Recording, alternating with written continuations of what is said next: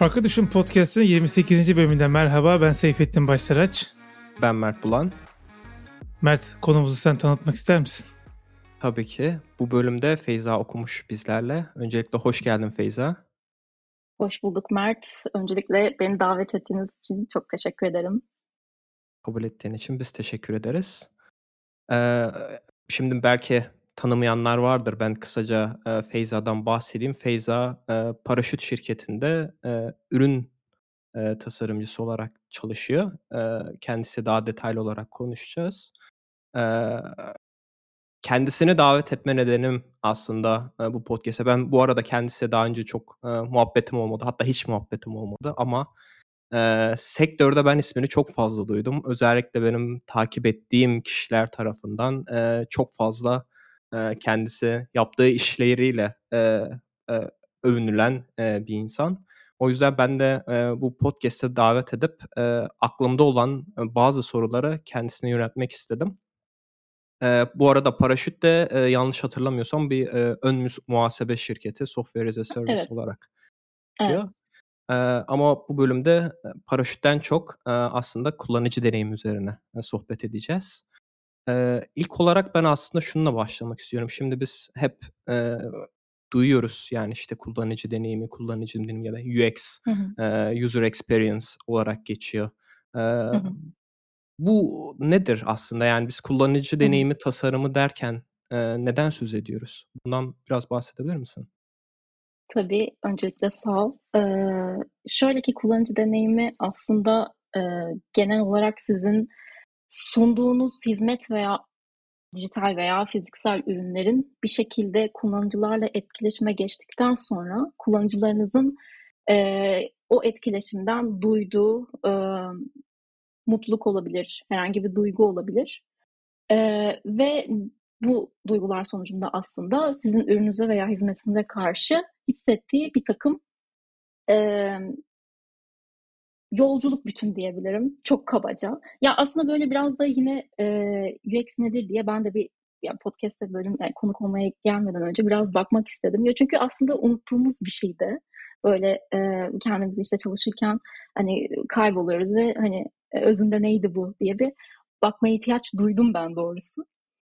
E, aslında bu sizin business'ınıza göre de değişken bir durum. Ya mesela dediğiniz dediğin gibi ben hani SaaS bir ürün geliştiriyorum aslında. Benim için daha çok orada kullanıcıların gerçekleştirdiği işler, joblara, joblar doğrultusunda ben onlara deneyim iyileştirmeye çalışıyorum. Ama eğer bir e-ticaret firmasında çalışıyor olsaydım aslında belki de onların alışveriş bağımlılığını artıracak şekilde bir deneyimi iyileştirmeye çalışırdım gibi. Aslında bu sürece verilen bir e, verilen bir isim diyebilirim e, kullanıcı deneyimi. Yani kullanıcı deneyimi, deneyimi tasarım da aslında bu süreçleri e, tasarladığınız, iyileştirdiğiniz yani bunları bir problem doğrultusunda e, çözümler üreterek iyileştirdiğiniz süreçlerin iyileştirdiğiniz süreçlerin bütünü aslında Hı. diyebilirim. Da çok güzel bir tanım yaptım. Ben bunu biraz daha böyle nasıl diyeyim e, ayakları yere basan hale e, getirebilir miyiz merak ediyorum. Bize mesela bir örnek verebilir misin? Eee, aslında şöyle, eee, yani ben tabii SaaS ürününde çalıştığım için tekrardan şunu bahsedebilirim ki, eee, kullanıcı deneyimi tasarımı özellikle günümüzde bence, eee, tabii ki de, eee, business'ların artık bir takım kollara ayrılmasıyla birlikte de, eee, anlamı biraz daha, eee, dallara ayrılmış oldu. Yani demek istediğim aslında e, ben sağ üründe çalışıyorum. Biz işte Jobs to be done framework'ı kullanıyoruz örneğin iş modeli olarak. Biz dediğim gibi bir takım kullanıcıların yapması gereken işleri artık bir sonuca nihayetine erdirmeyi planlıyoruz. Bizim buradaki iş akışımız çoğunlukla işte e, evet kullanıcı orada bir e, fatura göndermesi gerekiyor ve bunu tamamlamak. Ve bu yolculuk boyunca kullanıcı neler yapıyor, ilk nereye uğruyor, işte ya da e, hali hazırda işte e, kullandığı programı değil de manuel olarak bu işlemi zaten nasıl yapıyordu? E, buna odaklanarak aslında bu dünyayı ona e, dijital bir şekilde yansıtmak diyebilirim. Hı hı. E, bununla beraber aslında bunu da düşünürken bir yandan kullanıcı bacağını düşünürken bir yandan da aslında e, geliştirdiğiniz e, deneyimin bir yandan da e, sistem üzerinde oturtturması da bir deneyimin parçası aslında. Ne kadar orada kullanıcının problemini irdelesiniz de e, o irdelediğiniz problem problem sonucunda doğan çözüm bir şekilde sistemin içerisine dahil olmak zorunda. Bu doğru çalışıyor mu? İşte teknik e, bir takım detaylara göre adapte edebilecek miyiz?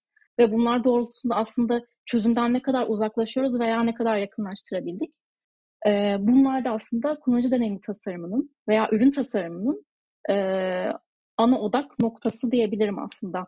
İlk başta da bahsettiğim gibi cümlenin aslında e, kullanıcı deneyimi tasarımı dallanırken e, artık biraz da günümüzde ki bu e, iş e, bakışlarının hani doğrultusunda tabii ki her firma için bunu söylemiyorum. E, bu şekilde de değişim içerisinde diyebilirim aslında. Çok güzel özetledin. Ee, şey geldi sen Jobs to be done deyince aklıma bu yanlış hatırlamıyorsam Apple ilk başta iPod'u çıkartırken e, Steve Jobs şöyle bir şey buyurmuş. Sadece 3 klikte e, ben kullanıcıların istediği şarkıya ulaşmasını ve dinleyebilmesini istiyorum diye. E, bu şekilde e, nasıl diyeyim e, ulaşmak istediğin hedef için bazen limitler de oluyor ya da e, biz ben mesela daha önceki şirkette e, çalışırken onboarding ekibindeydim. E, kullanıcıların ilk site onboarding ile uğraşıyorduk. Orada mesela biz şeyi fark etmiştik.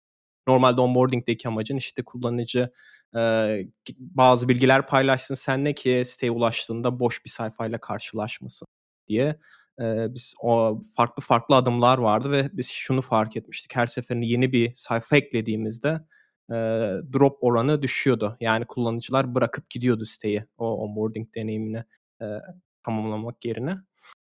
Ee, hazır aslında biraz da Apple'dan bahsetmişken ben hani bu kullanıcı deneyimi şeyine çok fazla önem veriyorum ve genelde e, böyle Apple konusu açıldığında Apple'ın aslında bir tüketici elektronik şirketinden çok e, kullanıcı deneyimi tasarlayan bir şirket olduğundan bahsediyorum. Zaten bunu yaptığı ürünlerde evet. de sürekli görüyorsunuz. Yani işte e, çok işte diyor işte Apple bunu icat etmedi doğru ama e, Apple oradaki deneyimi icat etti aslında. E, buradan aslında şeyi sormak istiyorum. Yani diyelim ki ben bir ürün üzerinde çalışıyorum. Bu aslında e, bazen insanlar şeyi de anlayamıyor. Hani bu sadece atıyorum çok büyük şirketlerin önem vermesi gereken bir şey değil. Yani sadece Google, Facebook buna önem vermesi gereken değil. Yani en ufak startup da buna önem vermesi. O yüzden Kesinlikle. ben onu onu aslında sana sormak istiyorum. Yani neden önemli kullanıcı deneyimi? Yani ben atıyorum yarın öbürsü gün kendime bir startup kursam niye kullanıcı deneyimine zaman harcayayım ya da niye bir kullanıcı deneyimi tasarımcısı alıp da e, onu bu işe dahil edip e, kendi açımdan işleri zorlaştırayım? Yani kendim kısaca bir şeyler yapıp geçemez miyim? Ee, öncelikle belki benim bu soruyu cevaplamam için hani kariyerimin daha e, ilk başlarında olmama rağmen aslında benim gözlem, gözlemlediğim şekliyle cevaplamaya çalışayım. Ya bence şöyle, yani kullanıcı deneyimi tasarımının ya da genel olarak bir e, tasarım prensibinin oluşması, büyük veya küçük ya da orta işletmeli, işletmeli bir e, şirket olsun. Ya bunun önemi bir kere zaten ürünün e, sürekliliğini sağlayabilmek. Ya çünkü aslında ne kadar tasarım prensibi oturmuşsa o şirketin e, işler bir o kadar da tıkırında ilerleyebilir. Ya aslında orada çıktıya bakmadan evvel kendi sürecinizde e, etki eden bir parça aslında. Genel olarak tasarım ve kullanıcı deneyimi. İki zaten dediğim gibi sonuç. E, yani bir tasarım çıktısı. Tasarım çıktısı, çıktısı eşittir zaten gelir demek. E, yani burada tabii ki de ilk başlarda bu tasarım anlayışını adapte edebilmek elbette tabii ki de ilk etapta olabilecek bir şey değil. Bu zaman isteyen bir şey. Ama orada e, bu bilinçle hareket etmek bile bence e, ileride bir takım e, döngülerin, bir takım çıktıların iyileşmesine sebep olacak bir parça aslında. Yani demek istediğim bence e, daha çok içeride olan biten e, düzeni sağlamak e, ve o düzen doğrultusunda da e, çıktıların ona göre e, faydasını alabilmek alabilmek gibi bir faydası var. Eee, bu şekilde özet özetleyebilirim. Yani biraz aslında dediğim gibi derin bir konu bence. Hı hı. Fayda noktasında da aslında örneğin Apple'ı örnek verdim. Eee, Apple gibi aslında Airbnb de bir, eee, tasarım odaklı bir şirket ya da en azından e, co-founder'ları sanırım hani isim hatırlamasam da tasarımcı ol, olduğunu hatırlıyorum ve e, sürekli örneğin işte Airbnb'nin işte landing page'ine girdiğiniz zaman sürekli farklı bir işte e, arama alanıyla karşılaşırsınız vesaire ya da farklı işte promotion alanıyla karşılaşırsınız e, gibi gibi e, sürekli bir değişim içerisindeler aslında. Sürekli işte testlerden geçen e, bir aşamaları var. Apple da keza zaten e, dediğin gibi biz WWDC'lerde genelde izlediğimiz işte e, bir interaksiyon anlatılıyorsa eğer işte son geliştirmeli yayınlanan bir e, interaksiyon anlatılıyorsa orada aslında bütününe bakıyoruz genelde e, tasarım anlayışı olarak ve bu gerçekten de zaten hani e, hem bir kere sektörün nereden nereye geldiği noktasında da bize bir e, iz bırakıyor. Yani ben mesela bugün e, e, kullanıcı deneyimi tasarımı yaparken ya da e, arayüzler tasarlarken zaten ben bu geçmişte yaşananlardan ya da geçmişte alınan kararlara kararlar doğrultusunda bir şeyler üretebiliyorum. Sonuçta bir takım geçmişten gelen oturan paternler var, e, kullanımlar var daha doğrusu. E, bunlar olmasaydı ya da bu tarz gibi şirketler olmasaydı şu an tasarlayacağım üründe e, bir takım sistemler oluştururken zorlanabilirdim. Ya aslında e, e, şuraya da bağlayacağım bir yandan. E, bu gibi örnekler olunca ya da tasarım ağırlıklı e, ya da tasarım odaklı e, bir takım ürünler geliştirdikçe, hizmetler geliş, geliştirdikçe e, bir sonraki iyileştirmeler ya da bir sonraki ürünler ya da bir sonraki teknolojiler hep daha iyi ve daha iyi hale gelecek aslında. Bütüncül baktığımız zaman yani ki tasarımcı olarak hani biraz daha bunun dünyasına e, dünyasına bakmaya çalışıyorum bu taraftan da bir faydası var. Çünkü ihtiyaç da var artık. İnsanlar e, evet kullanıcı deneyimi tasarımı ya da işte bir ürünün çalışma prensibinin e, doğru ve doğru çalışıyor olmasının bir yana artık e, güzeli de insanlar alıştı. Yani güzel görmeye de alıştık. zaten son 5 senede ya da 5-10 senede bunun hani hızlıca yükseldiği bir noktadayız.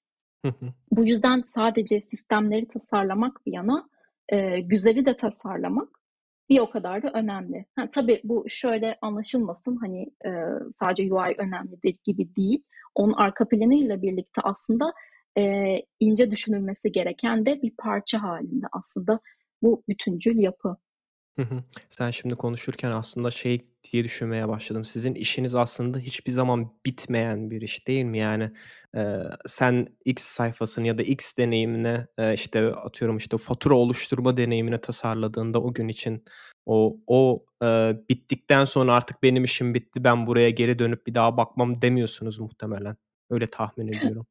Aslında hayır. Yani hatta kesinlikle hayır. Ee, şöyle diyebilirim. E, biz paraşütte e, her bir tasarımcı, her bir e, development ekibine dağılmış bir şekilde, yani örnek vererek gideceğim burada. Hı hı. Örneğin işte bir development ekibi ya da işte bir ekip diyeyim daha doğrusu, e, fatura oluşturma, satışlar, işte e, benim işte müşterinin tuttuğu stok ve envanterlerin yönetimiyle ilgileniyor. Bir ekip işte e, banka giderler yani banka entegrasyonları tarafıyla ilgileniyor. Bir, bir kısım işte e, tamamen kullanıcının e, onboarding aşamalarıyla ilgili vesaire vesaire. Şimdi mesela ben e, bir ekipte tasarımcı olarak tek bir modülle ilgilendiğimde o iş işi işte canlıya aldığımız zaman ne bitiyor ne de e, diğer ekiplerle asenkron ilerleyebiliyorum. Yani biz mesela sürekli işte e, her tasarımcı her hafta mümkün olduğunca bir araya gelip işte bu hafta ne yaptın, e, işte şu geliştirmenin ne durumu var ve vesaire birbirimizden haber almaya çalışıyoruz. Çünkü biz bunun mesela zararını gördük örneğin asenkron kalmanın. E, çünkü bir geliştirme yapılıyor özellikle. Orada ne karar alınmış deneyimle alakalı bazen kaçırabiliyoruz ve sonradan bizim el, hani ekipçe olarak e, aldığımız bir geliştirmede o fikre ihtiyaç duyuyoruz ya da o düşünceye ihtiyaç duyduğumuz anlar oluyor. Ya da şu soruyu soruyoruz. Acaba bunu biri daha önce düşündü mü acaba? Dediğimiz noktalarda birbirimize ihtiyaç duyuyoruz. Yani soruna gelecek olursam bu hiçbir zaman bitmiyor. Hem bu yönüyle bitmiyor hem de zaten e, yaşayan bir e, bir şey aslında ürünümüz. E, kullanıcılar günde kaç saat ya da işte haftada kaç gün kullandıklarını bilmiyorsunuz. E, çok değişken hani müşterileriniz ya da kullanıcılarınız sürekli artıyor zaten. Her kullanıcı birbirinden farklı alışkanlıkları, bilgisayar kullanımları vesaire var. E, ve zaten hani ben yine paraşütten örnek verirsem ön muhasebe gibi bir domainde bunu hiçbir zaman e, ya da işte teknolojinin çok e, açık olduğu bir alanda kestiremeyeceğimiz için evet yani bu süreç hiç, hiçbir zaman bitmiyor. Yani e, somutlaştırmam da gerekirse e, bir ürün ya pardon bir geliştirme canlıya alındıktan sonra e, mümkün olduğunca onu takip etmeye çalışıyoruz. İşte hangi kullanıcı tipleri tarafından işte e, kullanılıyor, en çok hangi grup e, gibi gibi gibi e, araştırmaları yapmayı e, gayret ediyoruz diyeyim. Hı hı. Kobi, Kobi sahibi dayı personanız var mı? Olmaz mı? Bolca. Çünkü tahminimce yani sizin müşterilerin yarısından çoğu e, bu bizim dayı dediğimiz e, amcalar evet. dayılar yani. Orta yaşlı. tabii. tabii yani e, şöyle ki ya neyse en azından hani e, artık devlet de hani son işte 3-4 yıldır işte bu dijital dönüşüm e, tarafında hani zaten oldukça fazla geliştirmeler yapılıyor. İşte e-faturaya geçiş süre, süreci vesaire. Ya bu arada ben bunları anlatıyorum ama benim bu domainde aşina olmam e, epey bir zamanımı aldı. Eğer hani hiç böyle ön muhasebe işte COBİ'dir hani ya da iş belirli bir ticaret yapma bilginiz yoksa gerçekten alışması zor bir alandı benim için de bir tasarımcı olarak özellikle. Çünkü e, gerçekten farklı kullanımları görüyorsunuz insanlarla konuşurken vesaire. E, o açıdan baktığınızda da farklı olabiliyor. Yani o e, dayıları, amcaları e, duydum, gördüm gerçekten de. E, güzel de oluyor bu arada. Yani biz şey unutabiliyoruz bazen. Evet bir ürün tasarlıyoruz ama sadece e, biz veya teknoloji e, okur yazarlığı yüksek olan insanlar sadece kullanıyormuş algısına çok çabuk düşebiliyoruz. Bu yüzden bir an böyle hatırlayıp ha tamam e, ben işte şu belirli bir özellik geliştirirken şu yönüyle de düşünmeye başlayayım o zaman. E, sıkça hatırlatmaya çalışıyorum en azından kendime öyle söyleyeyim. İskonto mu indirim mi? Hangisini kullanıyorsunuz? İndirim Kesin karşılaştınız bu Ama... kadar güldüğüne göre. Yok ya aslında karşılaştırmadık bakarsan. Yani çünkü e, ya şimdi yanlış hatırlamıyorsam iskonto da gördüm gördüm hatırlıyorum uygulama üzerinde emin Bak. değilim. A-B Belki test bunu yapıyorlar. UX Writer'ımızla bir konuşmak e, iyi olabilir. Ya Güzel evet o konu. UX Writer'ın da işi çok ilginç yani. Bu dünya çok başka bir dünya. Domain çok başka bir domain. Kesinlikle. Ee, kesinlikle bırakmayın UX Writer'ı. ee, ya şöyle UX Writing ayrı bir konu hatta belki hani e, bir gün podcast'imizde de e, ele almak istersiniz e, bilmiyorum ama e, bir tasarımcı olarak yani benim e, bir gerçekten e, iyi bir content üretebiliyor muyum acaba? Bunu bana bir sorgulattı bu kavram. Yani UX hmm. yazımı, UX copywriterlığı diyebilirim. Çünkü şey olmaya başlıyor. E, evet siz bir aslında sistem tasarımcısısınız bir yandan. Yani ben biraz daha kendimi bu alanda görüyorum bu arada. Böyle biri olarak aslında orada kontenti doğru bir şekilde vermek, bir yandan da sistemin de hani çal, sistem e, sistemi bir şekilde çalıştırıyorsunuz ve ona ayak uydurarak o kontenti yazmak ve aynı şekilde e, bir yandan e, kullanıcı kitlenizin bütünlüğüne yani çoğunluğuna hitap etmesi gerekiyor ve o e, dilin sistemini de oluşturmanız gerekiyor. Şimdi e, örneğin bu yoksa yani bu dil e, bütünlüğü yoksa bazen gerçekten karışabiliyor. Biz de paraşütte bunu düzeltmeye çalışıyoruz doğrusu. E, bir tasarımcı olarak gerçekten şey ufku bir tasarımcının ufkusunu açan bir alan diyebilirim aslında UX writing. Yani e, çok detaylı anlatmam belki hani e, benim alanım olmayabilir ama bende hissettikleri tamamen böyle. Ve ben, eğlenceli de. Mert senin soru sorma şeyini rolünü almış gibi oldum ama bir iki tane daha sorum var. Sor abi. Ee, şimdi şöyle bir soru soracağım. Etkileşim, tas, etkileşim tasarım diyorum. Kullanıcı deneyim tasarımcısı olunur mu yoksa doğulur mu diye bir soru soracağım. Bunu başka bir şeye bağlayacağım. Ee, senin süreçlerin mesela nasıldı? Kullanıcı deneyim tasarımcısı bir insan nasıl olur? Mesela sen az önce sistem tasarlamak dedin.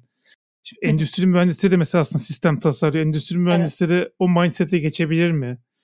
Senin bölümün biliyorum endüstri mühendisliği değil. Sen biraz istersen bahset. Yıldız Teknik'te okuduğun bölümle ilgili. Belki e, Tabii. olmak isteyenlere de bir şey yapmış olalım. Tamam. Sonra Mert sen sorularına devam edebilirsin. Okey. Ee, şöyle ben e, Yıldız Teknik İletişim Tasarımı okudum. 2019'da mezun oldum. Ee, ben aslında bölüme giren e, hevesli insanlardan biriydim galiba. Çünkü benim aslında tasarıma meram e, yani bayağı böyle ortaokula falan dayanıyor. Bizim evimize ilk bilgisayar geldiği zaman böyle işte e, ya biraz belki yaşımda bile belli edeceğim ama ablamlardan gördüm işte onlar MSN kullanırlardı vesaire böyle renkli nickname'ler falan oluşturmak. Yani orada o renkli nickname'i belirli bir işte e, kod şeyde yazıyorsunuz işte onların bir kodları vardı vesaire. Bunları oluşturmak benim acayip böyle ilgimi çekmişti. Böyle araştırıyordum nasıl yapılıyor bu vesaire falan böyle İngilizce dokümantasyonlar falan var. Bir şeyler bakıyorum ama anlamıyorum vesaire. Buradan aslında doğan bir meraktı. Yani aslında şuraya dikkat çekeceğim. Benim e, tasarıma direkt hani ilgim aslında e, bir şeyleri e, güzelliğinden ya da bir estetik oluşturmaktan değil de genel olarak bir takım araçları nasıl kullanıyoruz? İşte bir takım teknolojik ge- gelişme ya da işte o programları nasıl kullanıyoruz? Biraz ilgim burada başladı. İşin biraz daha nerd tarafından bakmayı e, anlatmaya çalışacağım. O bu program ne? İşte ne işe yarıyor? Buradan ne yapıyoruz vesaire. Bu gibi meraklarla başladı aslında.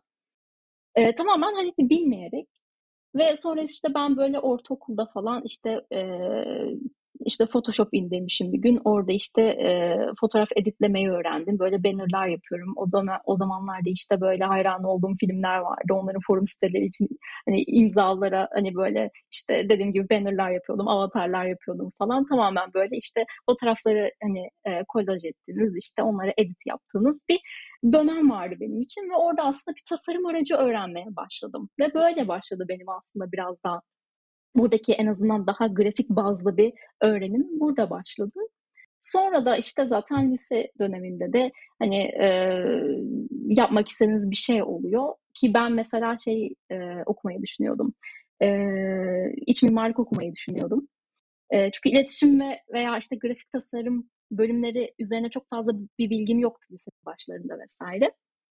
O yüzden direkt hani şey diyordum ya ben iç mimarlık okurum ama sonrasında mezun olduğumda ben e, işte bir e, okul veya işte sertifika programıyla yine bu mesleğe ya, ya, ya da işte hani bilgisayar tabanlı bir iş yapmaya başlarım falan herhalde düşünüyorum. Çünkü çok bir bilgim yoktu gerçekten.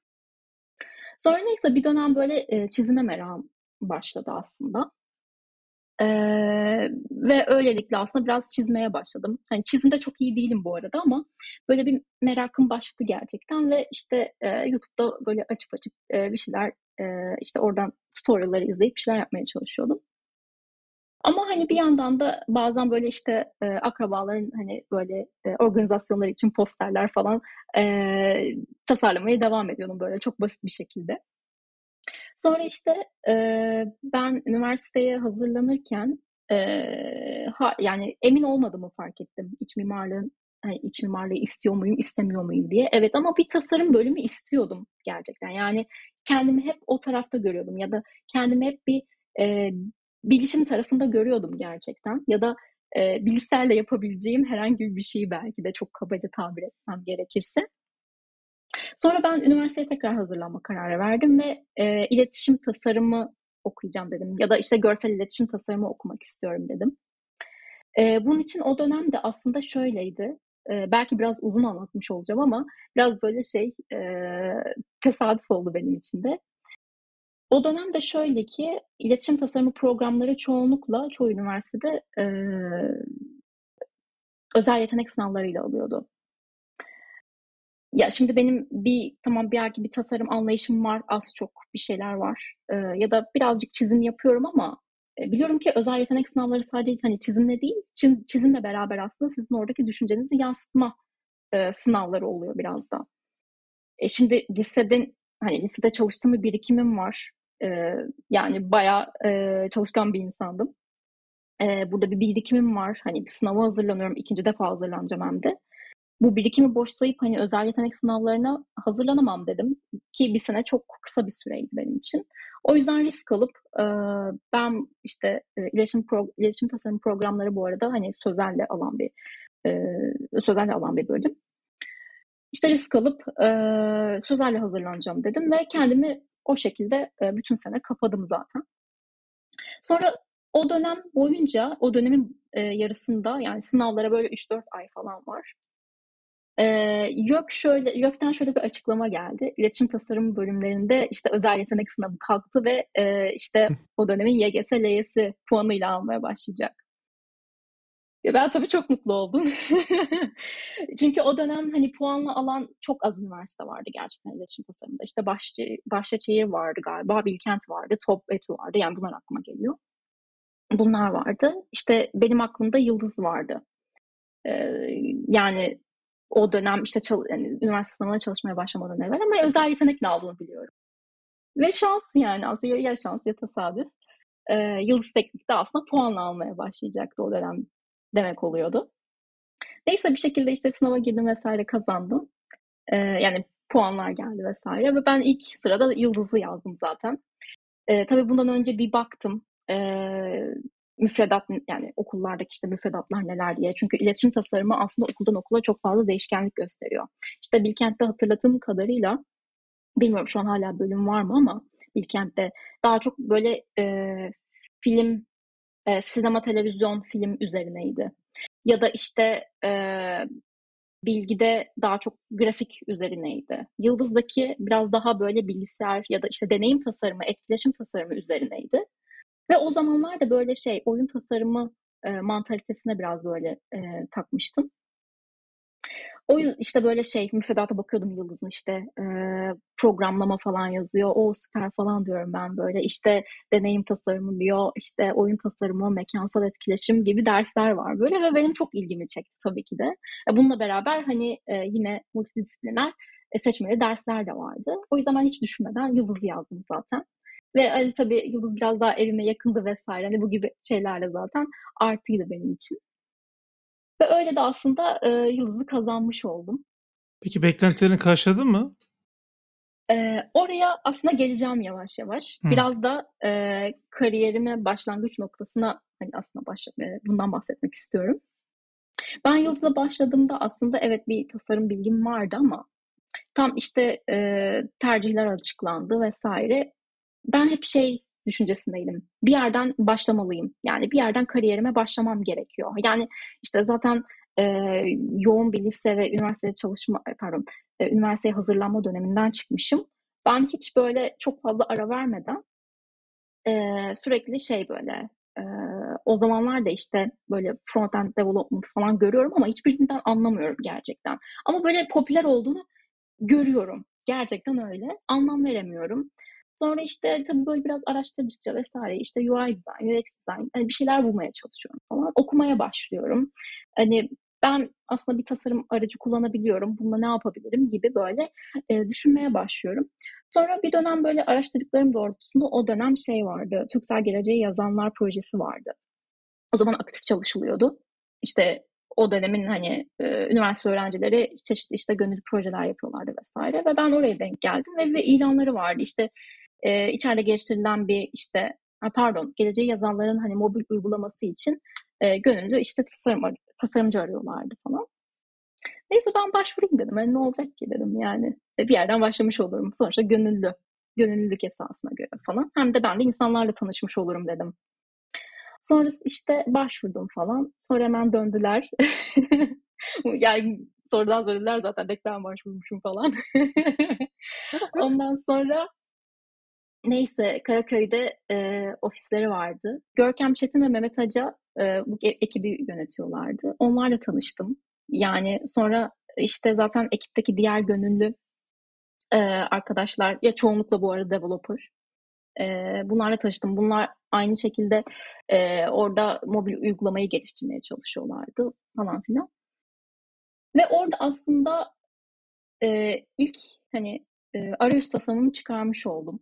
Ee, çok mu iyiydi? Hayır tabii ki. Belki birçok prensibi bilmeyerek e, tamamen böyle bodoslama girdiğim bir işti aslında. Ama benim için bir başlangıç oldu tabii ki de. E, çünkü bir şeyleri yani her bir oradaki karşılaştığım bir sorun e, bir şeyleri araştırmaya itti beni sonrasında tabii ki. Ve ardından e, orada e, çok güzel arkadaşlıklar edindim. E, yani developer çevrem gel, gelişti biraz da. E, işte oradaki developer arkadaşlarımızla birlikte o dönem böyle hackathonlar çok fazla yapılırdı. Böyle bir e, rekabet vardı. İşte şirketler, bankalar falan çok fazla hackathon yapıp işte böyle aslında kendi, kendilerini duyuruyorlardı bir yandan da falan. O dönem böyle çok hackathonlara katıldık. Hem hani e, eğlenmek için hem de gerçekten bir şeyler öğreniyordum. Böyle e, işte uygulama geliştirme bazında e, o zaman gerçekten bir şeyler öğrendim. Ha bu süreç boyunca da ben aslında üniversitede birinci sınıftaydım ki hani iletişim tasarımı gibi yani genel olarak tasarım e, bölümlerinin ilk seneleri en yoğun dönemleri. Çünkü siz işte temel tasarım görüyorsunuz, işte çizim dersi görüyorsunuz ki bunlar ağır dersler ve e, yani gerçekten de şey zaman ayırmanız gereken bölümlerdi. Derslerde pardon.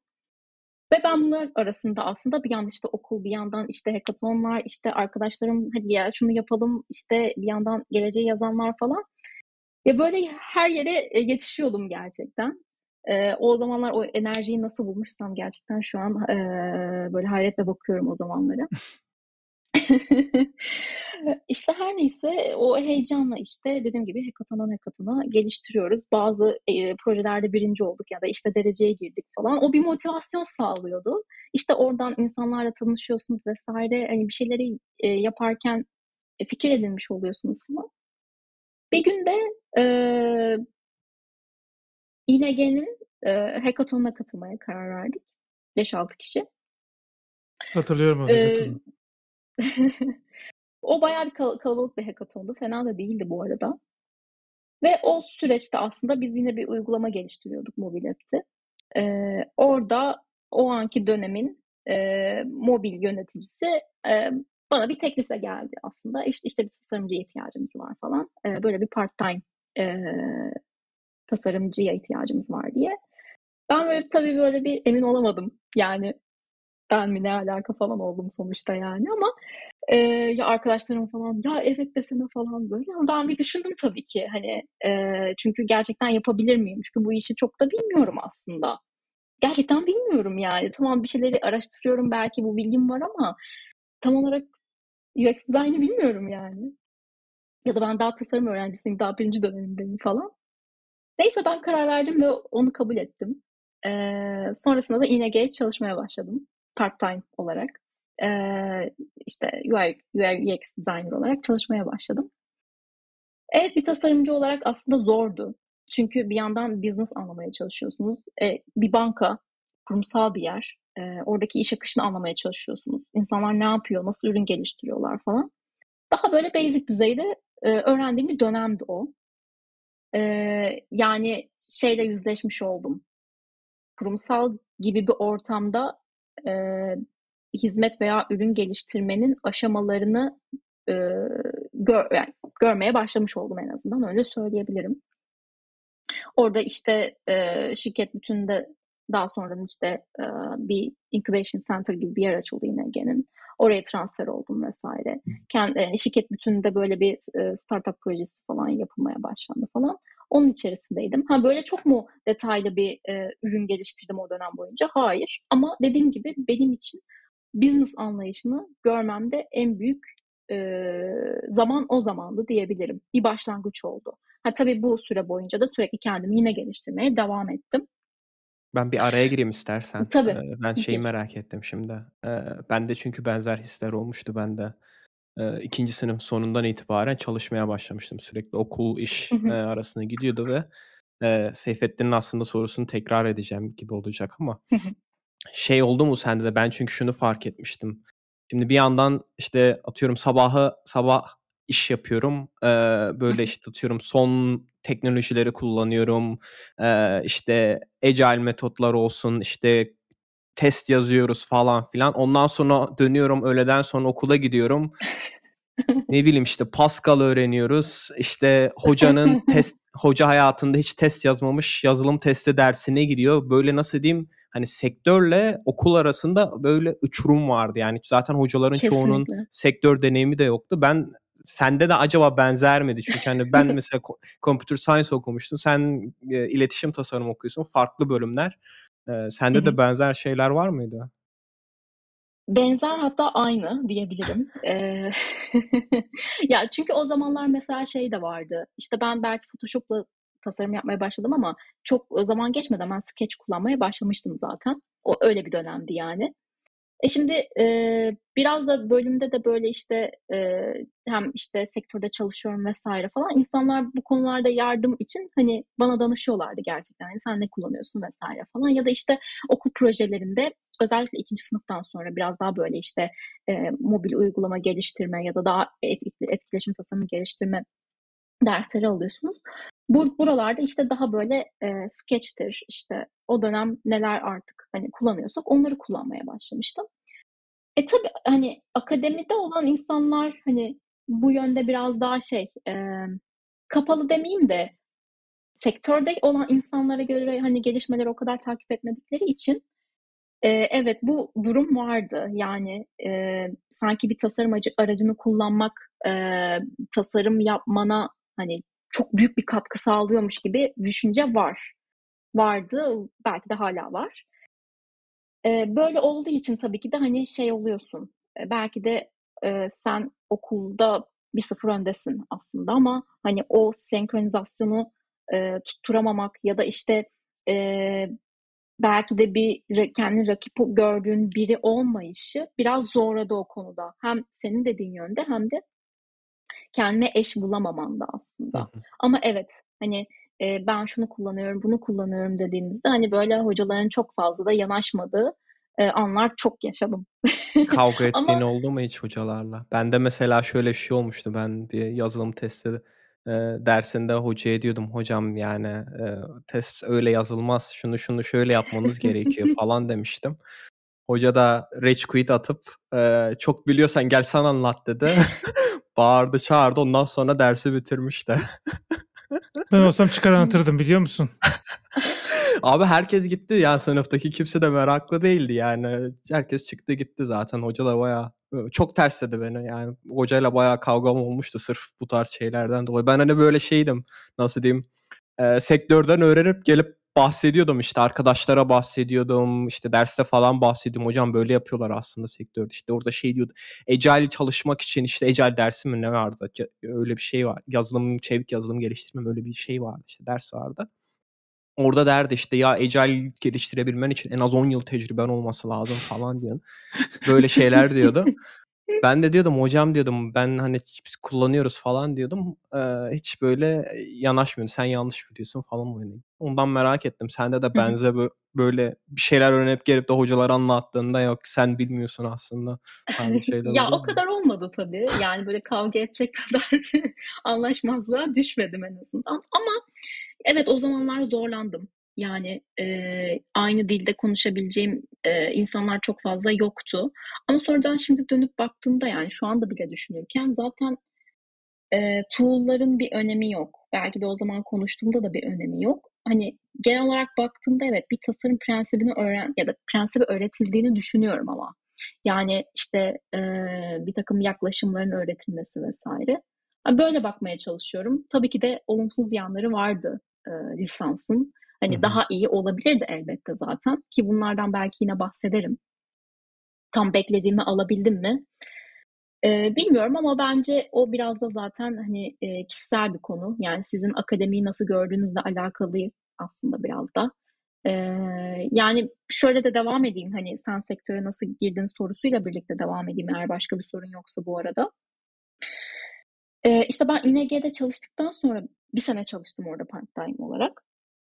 Eee, benim artık, hani, o dönemde, işte, dediğim gibi ikinci sınıfa geçmiştim ve böyle daha, işte, eee, enformasyon tasarımıdır, eee, böyle, eee, etkileşim tasarımıdır, bu gibi, e, bu seviyede de giriş dersleri almaya başlamıştık ve ben dedim ki, hani, artık zaten, hani, eee, okula odaklansam iyi olur dedim ve, eee, zaten İNG'den ayrıldım.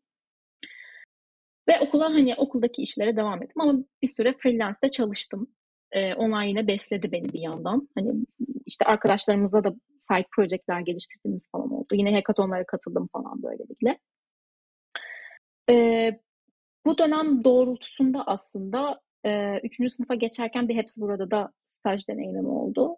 E, orada da yine e, küçük çaplı işler geliştirdim. Böyle araştırmalar falan yaptığım oldu küçük küçük. Hani o dönem işte böyle biraz daha design sistem konularına hani merak salmaya başladım. Ne nedir, nasıl yapılır falan. Biraz da bunlara odaklandığım bir dönemde. Sonrasında aslında e, dördüncü sınıftaydım. Ve dördüncü sınıfta aslında e, şöyle e, danışman hocalarımızdan, bizim şöyle e, aslında iletişim tasarımında e, dört ana e, proje dersleri var. Yani bölüm proje derslerine dayandırılıyor. İlk işte siz ikinci sınıfta başlıyorsunuz. Böyle daha grafik tasarım tabanlı bir işte proje dersi alıyorsunuz. İşte o daha çok böyle kimlik, e, branding tasarımı falan filan. İkinci dönem, e, ikinci proje dersi işte daha böyle video kurgu geliştirme üzerine. Üçüncüsü daha böyle mobil uygulama. Dördüncüsü mekansal etkileşim ve beşincisi sizin teziniz oluyor. O tezde de e, artık deneysel bir tasarım konsepti oluşturuyorsunuz tezinizde. Yani sizin bir araştırma konunuz olmak zorunda ve onun doğrultusunda. Üçüncü ve dördüncü sınıfa denk gelen proje derslerinde o dönemki danışman hocam e, bir konferans var o dönem. Hala devam ediyor tabii ki bu zaten çok e, bilindik bir konferans. KAI diye bir konferans var. E, Conference on Human Factors in Computer Systems diye. E, bu da aslında şey e, insan bilgisayar etkileşim etkileşimi üzerine işte uluslararası düzenlenen bir konferans ACM tarafından düzenleniyor her sene. Ve bu konferans bünyesinde aslında belirli e, başlıklar falan var. Genelde zaten hani e, akademiden olan insanlar araştırmalarını falan sunuyor genelde zaten. Böyle bir konferans. Yani işte e, paperlarını hani gönderip davet al, alan alınan bir süreç. Ve o konferansta da e, öğrenci yarışmaları oluyordu. Student Design e, Student Design'la Student Research e, yarışmaları oluyor. Ben 3. ve 4. sınıfta bu konferanslara katıldım. Ve biz zaten e, danışman hocalarımız da zaten tavsiyesiyle şöyle oldu. Biz bayağı proje geliştirdiğimiz için o dönem boyunca hem proje yönetiyorsunuz, e, geliştiriyorsunuz madem bu konferansa da katılın paper yazıp. İşte dediğim gibi konferansın her sene belirli temaları oluyor. O temalarla da aslında sizden bir e, tasarım konsepti oluşturmanız isteniyor. Aslında ürün veya hizmet değil, bir tasarım konsepti. Bu belirli bir teknoloji, hani tutarlı bir teknoloji olmak belki zorunda değil. Ha, uçup kaç, kaçmayacaksınız tabii ki ama e, belirli e, araştırmalara, hipotezlere dayandırılarak bir tasarım konsepti oluşturmanız isteniyor. İlk e, ilk katıldığımda e, 4 kişi, e, pardon 3 kişi ona katıldık ve e, aslında bir paper e, yazdık ve paper'la beraber aslında o tasarımınızın tasarımınızın bir e, videosunu hazırlamak zorundasınız. İşte nasıl çalışıyor, problem neydi, nasıl çözdünüz, işte ürün veya e, hizmet ne bunu anlatmanız gerekiyor bayağı detaylıca. E, son sınıfta da e, bu iş üzerinde bir daha katıldım yarışmaya. İlk e, yarışma bir, e, çok istediğimiz gibi sonuçlanmadı. Ama çok fazla şey öğrendik kesinlikle. Dördüncü sınıfta da tekrardan ben buna katılmaya karar verdim ve o dönemki proje e, dersinde aynı grupta olduğum arkadaşımla birlikte bir tasarım konsepti ortaya çıkardık. O daha e, ince elediğimiz bir işti ve üzerine çalıştığımız gerçekten bir işti. O da olmadı ama gerçekten o bir, o biraz şanssızlıkla sonuçlandı aslında ama e, şuna geleceğim. Biraz e, aslında dedim ya akademiye nasıl bakıyorsunuz diye gerçekten biraz ilgi ve araştırdıklarınız doğrultusunda yani o işte dört yıllık süre boyunca işte okuduklarınız, gördükleriniz hani size neler uyandırdığı sonucunda yaptıklarınızın bütünü aslında akademi. Yani siz hiçbir şey de yapmayabilirsiniz. Belki işte sadece derslere de odaklanabilirsiniz ya da sadece ders ve iş işte kendim kariyer, kariyerde geliştirin falan da diyebilirsiniz. Ama mesela o konferanslara katılmak benim bakış açımı şöyle değiştirdi. Evet işin akademi tarafını gördüm e, işte bir paper yazmak ne? E, ki tasarım öğrencileri çok fazla hani e, makaledir, işte e, kompozisyon tarzı şeyler çok fazla yazmazlar. Yani çok bizde olmayan şeylerdir. Ama bu tarafını görmek, e, yani geliştirdiğin tasarım e, sürecini e, sana verilen belirli sayfalarda yazabileceğin, işte o kayda şeydi mesela, alt sayfayı geçemezsin. Ki bu yani gerçekten dünyanın en zor şeyi. Ee, işte şu kadar şu formatta yazacaksın işte belki de ben o dönem latex öğrendim falan böyle hani hiç bilmediğim şeyleri falan e, gördüm. Hani şeydi e, akademiyi gördüm ve aynı şekilde e, tek başıma e, şunu yapabildim bir işi başından sonuna kadar e, yönetebildiğimi gördüm ya da yönetebiliyor muyum acaba bunu gördüm. Çünkü çok stresliydi. Bir yandan o projeyi geliştiriyorsunuz ama proje dersinden de geçmeniz lazım. E şimdi hocalar size böyle bir görev tanıyor. E, istiyor ki en mükemmelini çıkarın. E, onun baskısı var. E, çok az zamanınız var. İşte e, atıyorum genelde proje dersleri hani bir dönem hani Eylül'le hani bilemediğiniz Ekim'le işte Ocak arası çok kısıtlı bir zaman. E, sizin bu yarışmaya katılan insanlar genelde yüksek lisans öğrencileri oluyor ve bütün sene buna hazırlanıyorlar falan. Sizin oradaki zamanınız çok az. Video çıkartacaksınız 2-3 4 dakika olması lazımdı ki 4 dakikada hani bir animasyonla bunu çıkartmak oldukça zor. Ee, şu alanınız animasyon değilse aslında. E, benim değildi özellikle. Ee, işte orada bir e, araç tamam araştırma bir tema var ama bir konu bulup orada problemi çözeceksiniz. Uygun etkileşim tasarımını uygulayacaksınız ve dediğim gibi bir çıktı olması gerekiyor. Hani bu süreçler bütününü böyle sıkıştırılmış bir şekilde gördüm iki defa. Bu bana çok büyük bir şey kattı dediğim gibi. Hani bütün süreçleri kendim ele alma yani handle etme konusunda. O yüzden demem o ki yani e, ilgi, araştırma ve e, bu gibi işte kendi potansiyelinizi nerede görüyorsunuz? Bunun keşfine çıkmak bence e, sizi hani mezun olduktan sonra bir adım ileriye taşıyacak e, detaylardan bir tanesi diyebilirim. Ya atladığım bir şey varsa bu arada lütfen hani e, tekrar sor. Mert sen bence sorularından devam edebilirsin. Ha tamam. Ben devam edeyim o zaman. Ben şimdi bir anda böyle şey o, çok şey olmuş gibi oldu. Konulardan sohbet ettik. Bir anda geçmişe gittik. Ee, Feyza'nın e, evet bayağı detaylı anlattın. detaylı olarak anlattın. Şimdi ben genelde hep şey diyorum bu podcast'i ben kendim için yapıyorum diye.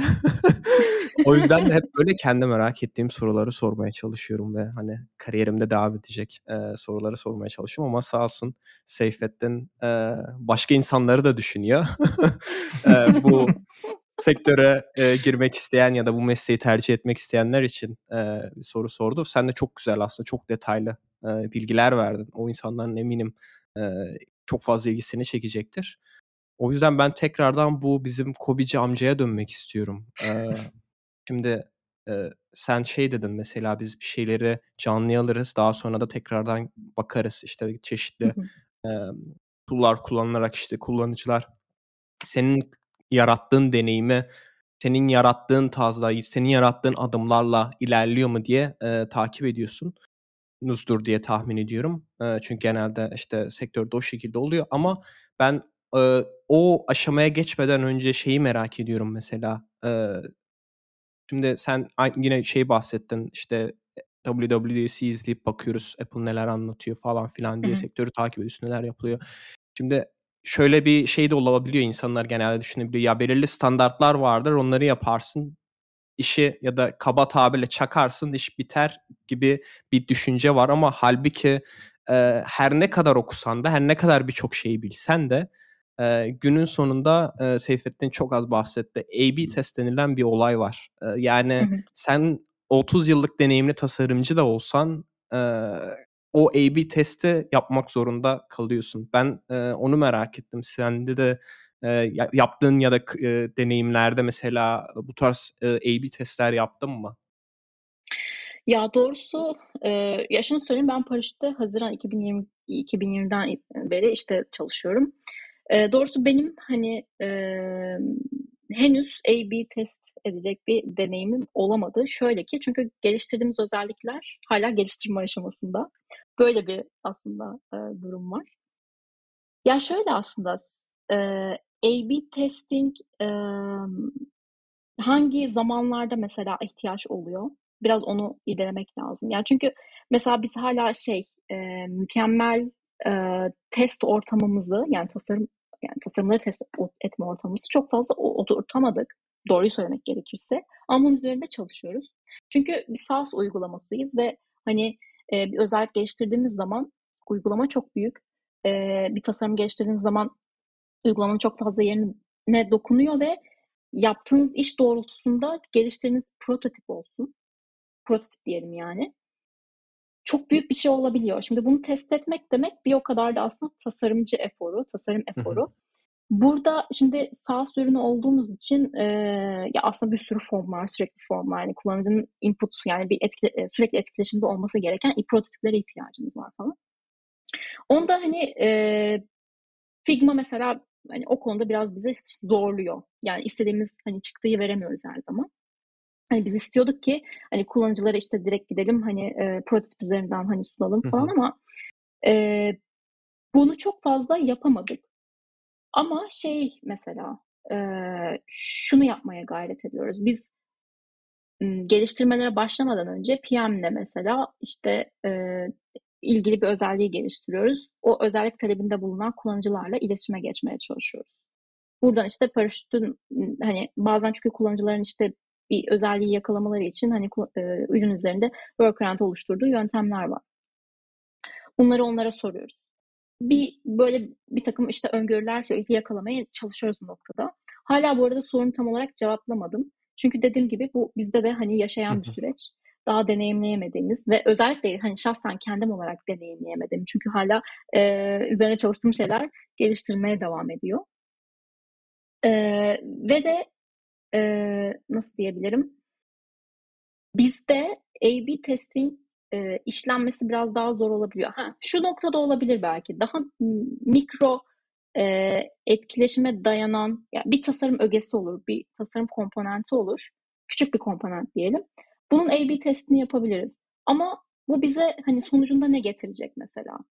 Ya da o geliştirme özelinde baktığında e, gerçekten A veya B komponentini e, farklı farklı kullanmak o geliş, e, geliştirmenin e, pardon özelliğin kullanımına büyük bir katkı sağlayacak mı? Bunun değerine bakıyoruz aslında. Orada bir karşılaştırma yapıyoruz yani orada bir varsayım yapabiliyoruz. Eğer zaten ürünle aşina olmuşsan e, bunun varsayımını daha da kolay bir şekilde yapabiliyorsun veya ekip arkadaşların sana zaten bu geri bildirimi verebiliyor. Böyle Hı-hı. söyleyebilirim. Ben çünkü mesela şeyi düşünüyordum. Daha bugün gördüm bizim Shopify'da şey yapmışlar. Bu e, adrese girerken işte bir şey sipariş verdiğinde e, evet, ülke kısmını alıp e, orta bir yerlerdense en en tepeye koymuşlar ve bunun sonucunda da aslında e, insanlar daha az siparişini iptal etmişler. Çünkü Hı-hı. ortalara bir yerlere koyduğunda aslında form değişiyor. Çünkü işte Hı-hı. atıyorum Kanada'dayken farklı bir şekilde e, ya da işte şöyle söyleyeyim Amerika'da işte eyaletini girmen gerekiyorken Türkiye'de eyalet olmadığı için aslında ülke ve şehir evet. giriyorsun işte ama işte Amerika'da eyalet, ülke ve şehir girmen gerekiyor falan. Evet. Form değişiyor. Form değişince de kullanıcılar e, ya field'ları doldurmayı unutuyor ya da yanlış bilgi giriyorlar. Yanlış bilgi yanlış field oluyor falan. Bu şekilde işte bir iyileştirme yapmışlar aslında. Onu da bir A-B test sonucunda ortaya koyabiliyorlar. Tabii. O yüzden sormuştum. Sen aslında... Ya şöyle diyebilirim. Çok pardon. Ee, yani ben yani paraşütte çalışmadan evvel hani e, işte geliştirilen bir takım işte tasarım komponenti olur. E, özellik değil. Çünkü özelliklerin çoğu hatta daha fazlasına her zaman ihtiyaç var. Çünkü zaten e, ön muhasebe bir dijital dönüşüm içerisinde.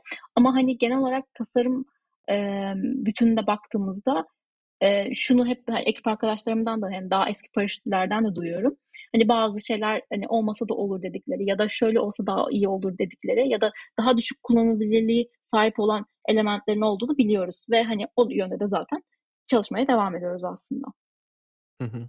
Aslında sen biraz da şeye bahsettin ya dedin ya işte product manager'la birlikte gidip bazen kullanıcılara şey yapıyoruz. Bu Hı hı. bizim önceki şirkette de yaygın bir şey. User feedback cafe şeklinde geçiyordu bizde. Hı hı. Gidip bir ajans e, istediğin kriterlerde bir kullanıcı buluyor. Ona göre gidip o kullanıcıyı aslında göstertiyorduk. Hı hı. Biz prototip yapıyorlardı aslında yanlış hatırlamıyorsam kullanılıyordu.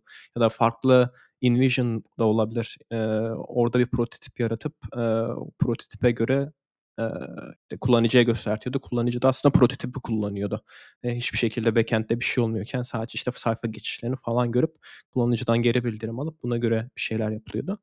Ben aslında şeyi merak ettim şimdi. E, işte biz mesela kullanıcılara göre bir şeyler geliştiriyoruz diyoruz da hep genelde biz ideal kullanıcıyı ya da işte aklımızda olan kullanıcıyı düşünüyoruz da mesela işte evet. e, Apple'ın aslında gene e, benim çok sevdiğim yanı bu erişilebilirlik konusu var. E, herhalde yani ben ben çok fazla duydum erişilebilirlik konusunu işte e, çok önem veriyorlar ve e, bu e, şeyde ben merak ediyorum. Buna benzer şeyleri düşünüyor musunuz? Atıyorum çünkü Seyfettin de dedi yani amcalarla uğraşıyorsun genelde işte. Evet. Amcalar kullanıyor. Yani dediğin gibi atıyorum e, yaşlı olmaktan ötürü e, görme bozukluğu olabilir ya da işte renk körlüğü olabilir ve senin orada seçtiğin bir renkten dolayı aslında butondaki yazı okunmayabilir. E, bu tarz şeylere de dikkat ediyor musunuz? Bir kullanıcı deneyimi tasarım. Ee, ediyoruz. Ee, şöyle söyleyebilirim. Eğer paraşütü hani aranızda kullanmış olan varsa veya kullanıyor e, kullanan varsa hani biraz bilir ki aslında bizim sistemde e, color kontrast biraz sıkıntılı. E, bunu da farkındayız doğrusu. E, bunun üzerinde çalışıyoruz diyebilirim. E, ya şöyle şimdi mesela şey biliyoruz. E, renk körü veya işte belirli hani bu, bu yönde e, en yani görüş kısıt e, kısıtı olan insanların hani sayısı biraz daha düşük görece bizim uygulamada aslında. Hani kullanıcı kitlerimizde aslında öyle söyleyeyim. Ama evet böyle geri bildirimler alıyoruz oldukça. E, bu yüzden de mesela son zamanlarda zaten üzerine sıklıkla düşünüyoruz. İşte bir komponenti e, tekrardan yaratırken özellikle. Şu an çok fazla detay veremiyorum ama e, aynı şekilde mesela oradaki yani UI üzerindeki color kontrast dengesi, e, genel olarak layout'un birbiriyle bağ, bu gibi elementlere e, dikkat etmemiz gerekiyor. E, tab kullanımı aynı şekilde. Çünkü bizde aktif değil e, baktığınızda. E, bir yandan şey de konuşuyorduk mesela biz. VoiceOver nasıl destekleyebiliriz gibi. E, bu gibi elementleri e, düşünüyoruz.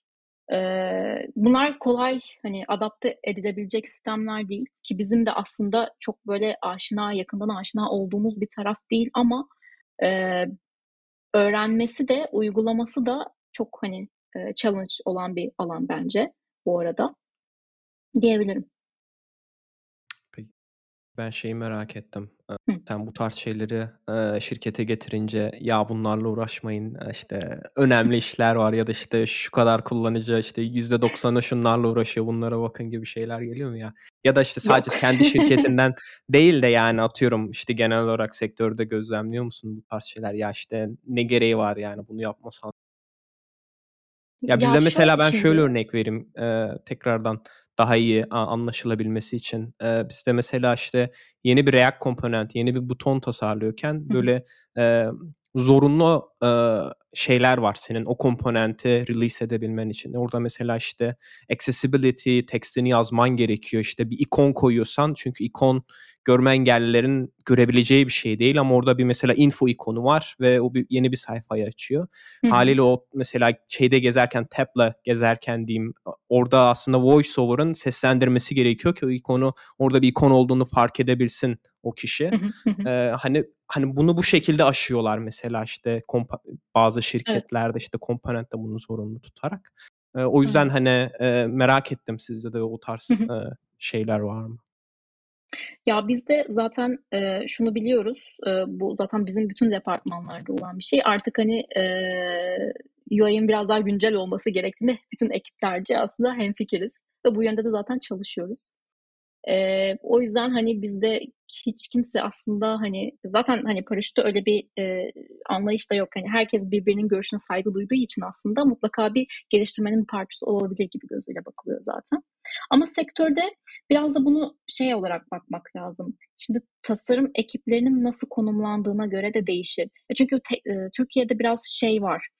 UX designer olarak bir şirkette çalıştığınız zaman her zaman e, sistem e, thinking'i çok fazla yapmıyoruz. Yani sistem düşüncesi olarak dediğim şey de şu arada.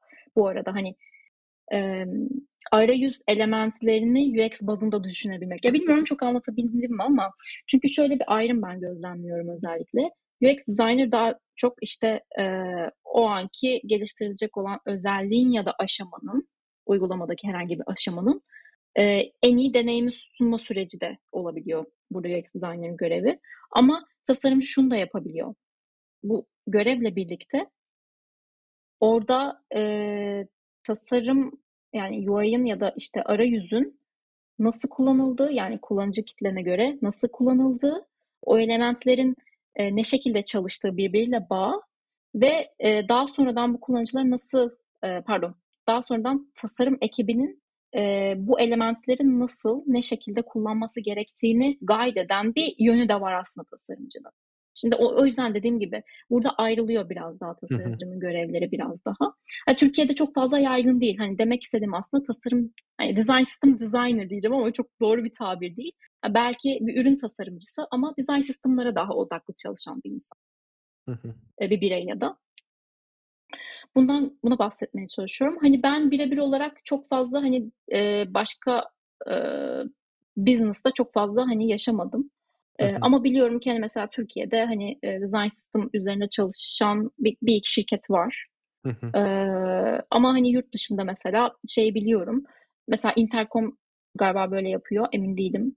E, Shopify'da da öyle olabilir ama yine emin değilim. E, bunların kendi zaten design sistemleri var.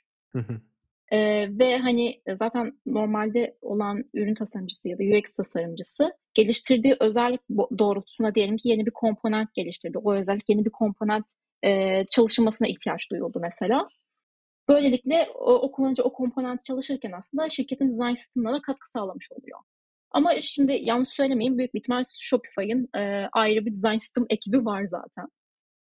Böyle örnekler de var. Ama bir yandan zaten herhangi bir tasarım sistemi olmayan şirketler de var yani. Hani Hı. şöyle adlandırabiliriz. Hani design system demeyelim ama bir UI kütüphanesi en azından var diyelim. Doğru. Aslında şimdi sen bir de şeylerden bahsettin ya ekip için e, iletişimden falan. Ben şimdi şeyi merak Hı. ettim. Yazılımcılarla ilişkin nasıl? E, bu, ben bunu özellikle soruyorum çünkü e, benim önceki şirkette de e, önceki şirkette çok fazla deneyimlediğim şey yazılımcılar genelde hani ben kodumu yazarım gerisine karışmam gibi oluyor ya da e, böyle nasıl diyeyim biraz challenge olabilecek tasarımları geri çevirme. Ya bunu biz e, yapamayız ya da işte çok zaman alır bu e, diye. İşte zaten işte bu deadline'ı iki hafta eklenir dediğinde zaten PO tekrardan tasarımcıya dönüp e, daha güzel bir şey tasarla ya da daha kolay bir şey tasarla diyebiliyor. Ve ben ben de genelde aslında şeyimdir mesela e, tasarımcılarla çok yakın çalışırım. Ben e, kendimi product minded developer olarak e, hep e, bahsederim, tanıtırım e, yeni insanlara. Çünkü aslında her ne kadar sen yazılımcı olsan da o kullanıcı deneyim güzel olmadıktan sonra senin kodun senin istediğin kadar kullanılmayacak. Yani o yüzden hani e, ben işte en performanslı, en minimalist kodu da yazsam deneyim güzel değilse hiçbir işe yaramıyor. O yüzden bunun farkına vardığımdan dolayı sürekli tasarımcılarla ben birebir çalışıp sürekli ya işte şunu şöyle mi yapsak, bunu böyle yaparsak daha mı şey olur? Sürekli böyle hem fikirlerle katkı sağlayıp hem de genelde işte tasarımcıya şey dediğim şeyim çok oluyor. Ya bak sen kafanda nasıl varsa işte e, nasıl bir deneyim yapmak istiyorsan onu tasarla. Hı hı. Ondan sonra hani e, ben ben karar verebilirim onu ya da ben şey yapabilirim eğer çok zor bir şeyse. Çünkü e, genelde şöyle bir şey oluyor tasarımcılarda. Ya işte bu böyle böyle bir şey yaptım ama belki bu çok zaman olur o yüzden bunu almayayım diye böyle kendilerine otosansür uyguluyorlar bir nevi yani otokontrol yapıp e, şey yapmıyorlar. O yüzden ben de senin e, ilişkini merak ettim. Sende de böyle e, yazılımcılar var mı hani aslında tasarıma önem veren ve daha çok e, e, kullanıcı deneyimi işte şey yapıp da kod yazdığı kod kısmını e, biraz daha e, adapte edebilen. Şöyle bizde e, biz evet hani hep her birimizin aslında işte title'ları var ama biz özünde hani ben, benim gözlemim şöyle paraşütte ki hani çoğu kişi de böyle aslında. Biz hepimiz ürün geliştiriyoruz esasında. PM'i de öyle, developer da öyle, tasarımcısı da öyle. Hiçbir zaman o bütünsellikten kopmuyoruz.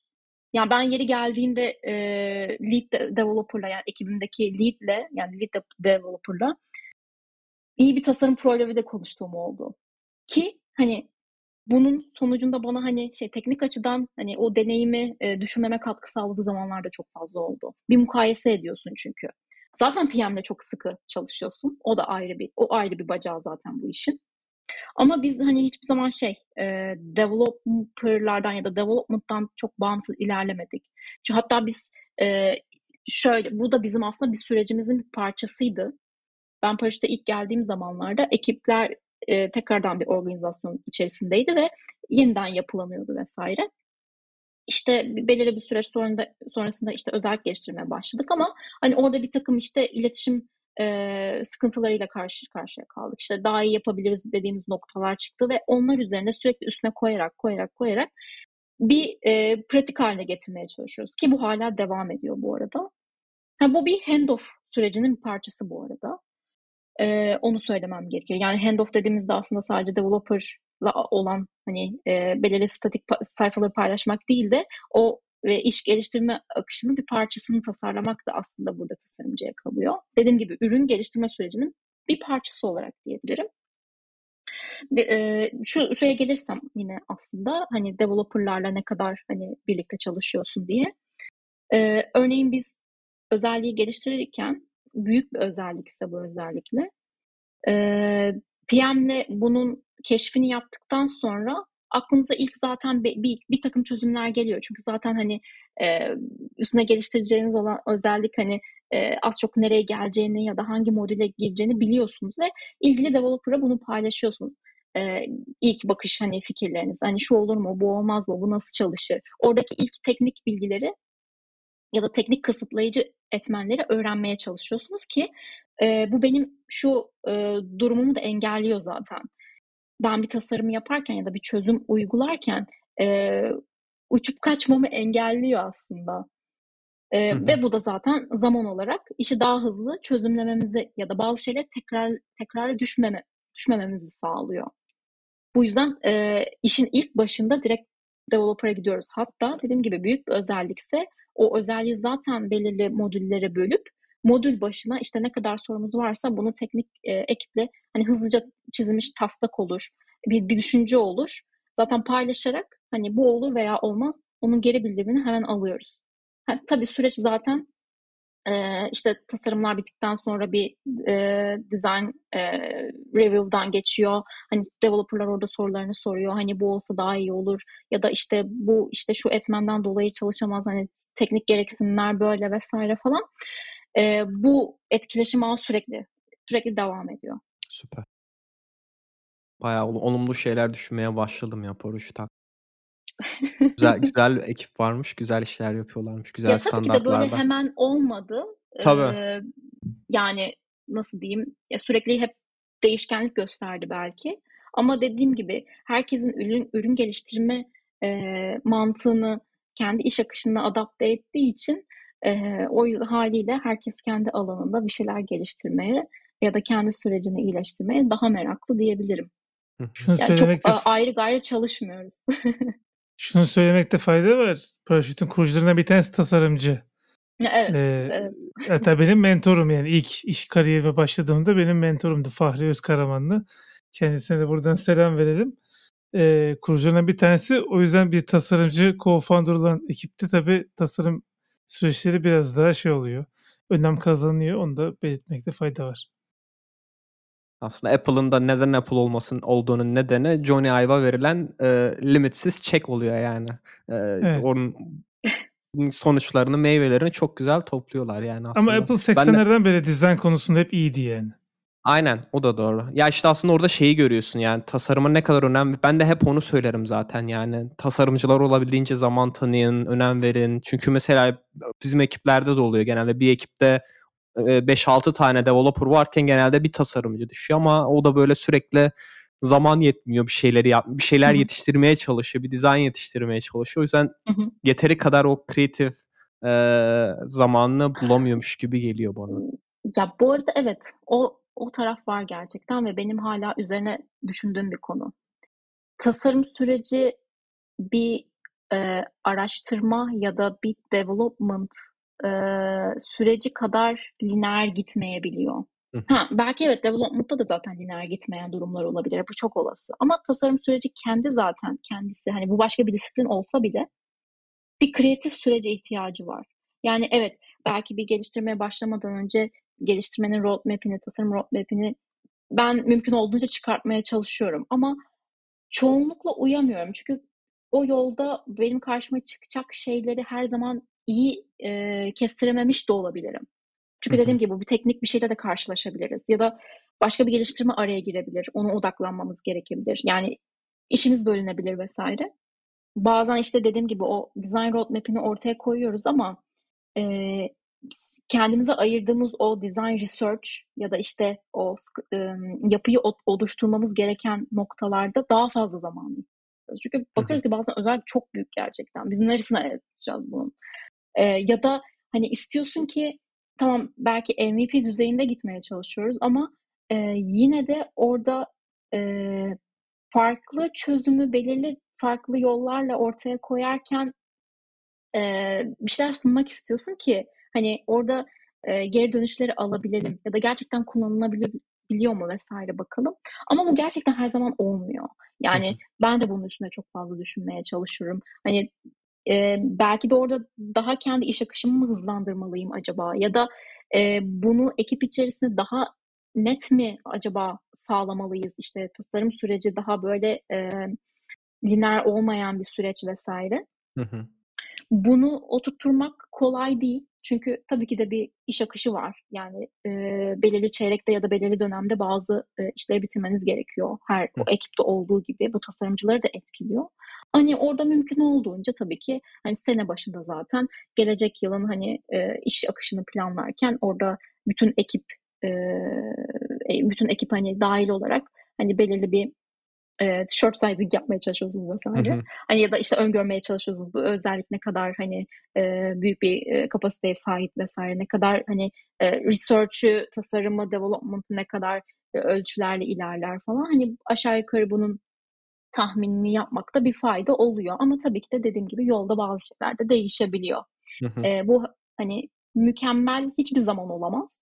Ama tabii ki de e, iyileştirmek için gayretini ortaya koyman lazım. Hani bunu işte paydaşlarına paylaşmak olabilir.